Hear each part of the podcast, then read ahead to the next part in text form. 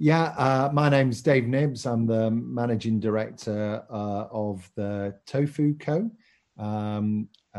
The Tofoo Co is a business that myself and my wife, Lydia Smith, we founded 5 years ago when plant-based and chilled meat-free was perhaps quite a bit smaller, and we had a view that the world needed somebody who loved tofu, and nobody did at that stage. So we developed a brand, and 5 years further on, the world loves tofu a bit more than it did.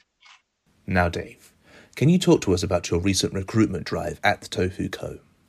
Yeah, I mean, I think what we've been doing is slowly added to our skill base, and I think that's the key. As you grow, a lot of this is about adding to the skill base and recognizing that, yes, when we started out, the business was turning over 600,000. This year, it'll do pretty close to 15 million.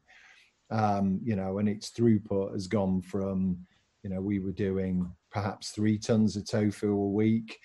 We're doing 80 tons now. We're working, pretty much 24/7 to produce, and therefore you need a skill base that recognises that. And so we've been, I suppose, adding skills really to what we do. So that's why we're looking for a head of technical, and we're looking for a quality manager to further give us some additional skills really to take us to the next phase of growth. Because when we started out, we very much had a vision that tofu would be a £40 million category.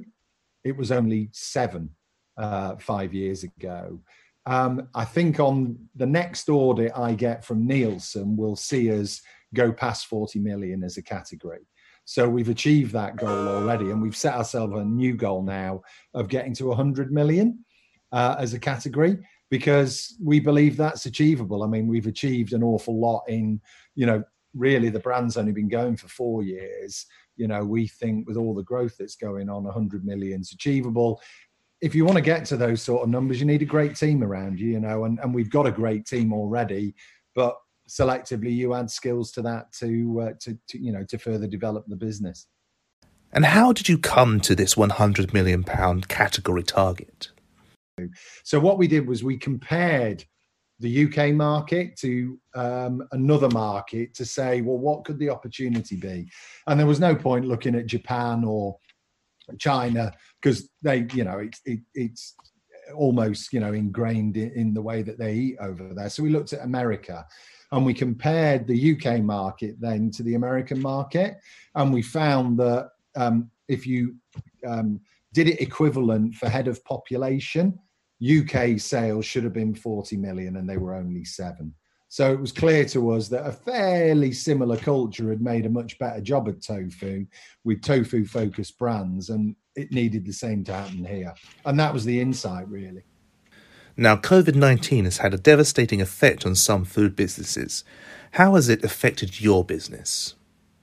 We were relative, and largely because of capacity, but we were relatively underexposed to food service. So it was quite a small part of our business. And in some respects, that was a bit of a choice because we only had so much capacity. So for us, it was very much about building a branded business in retail first. That's where we were always going to start.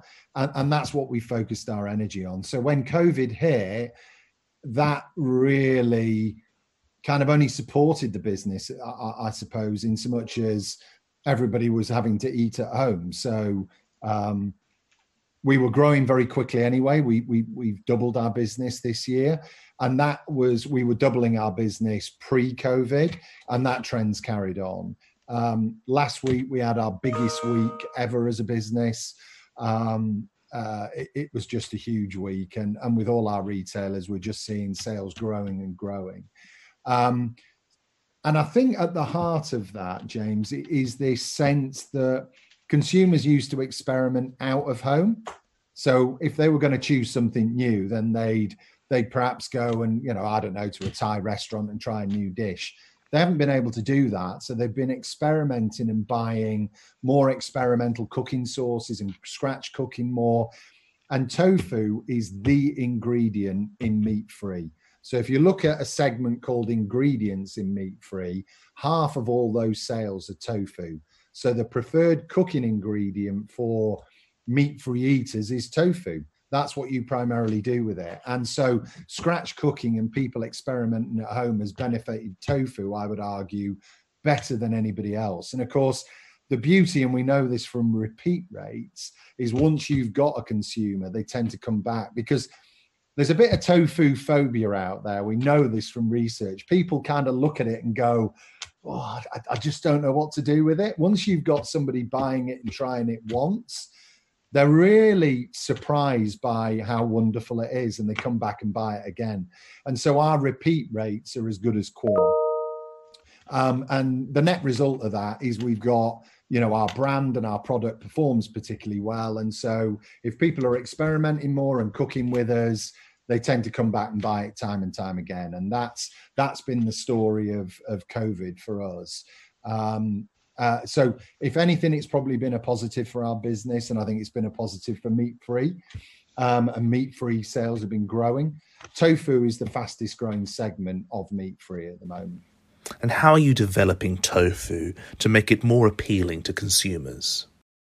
You've got to engage more consumers. And so there will be some for whom that big white block is a bit too daunting, so we continue to innovate. So we'll be entering the frozen category in January for the first time, which is nearly as big as the chilled category, with some new innovation, a first for tofu. But we also have just launched some new products just very recently in tempeh, where with a brand leader in tempeh as well. And we've also just launched a cube product into the co-op as well, to again give, and we're flavouring products as well. So we've just launched a teriyaki product to try and give consumers a bit more, I don't know, help with what to do with tofu. So, you know, a lot of innovation, and we've got some ideas for next year, but also it will be about upping our communication. So we'll be doing more marketing, because we know we've got to kind of shout about tofu to get people kind of into it a little bit more. So yeah, it'll be more of that.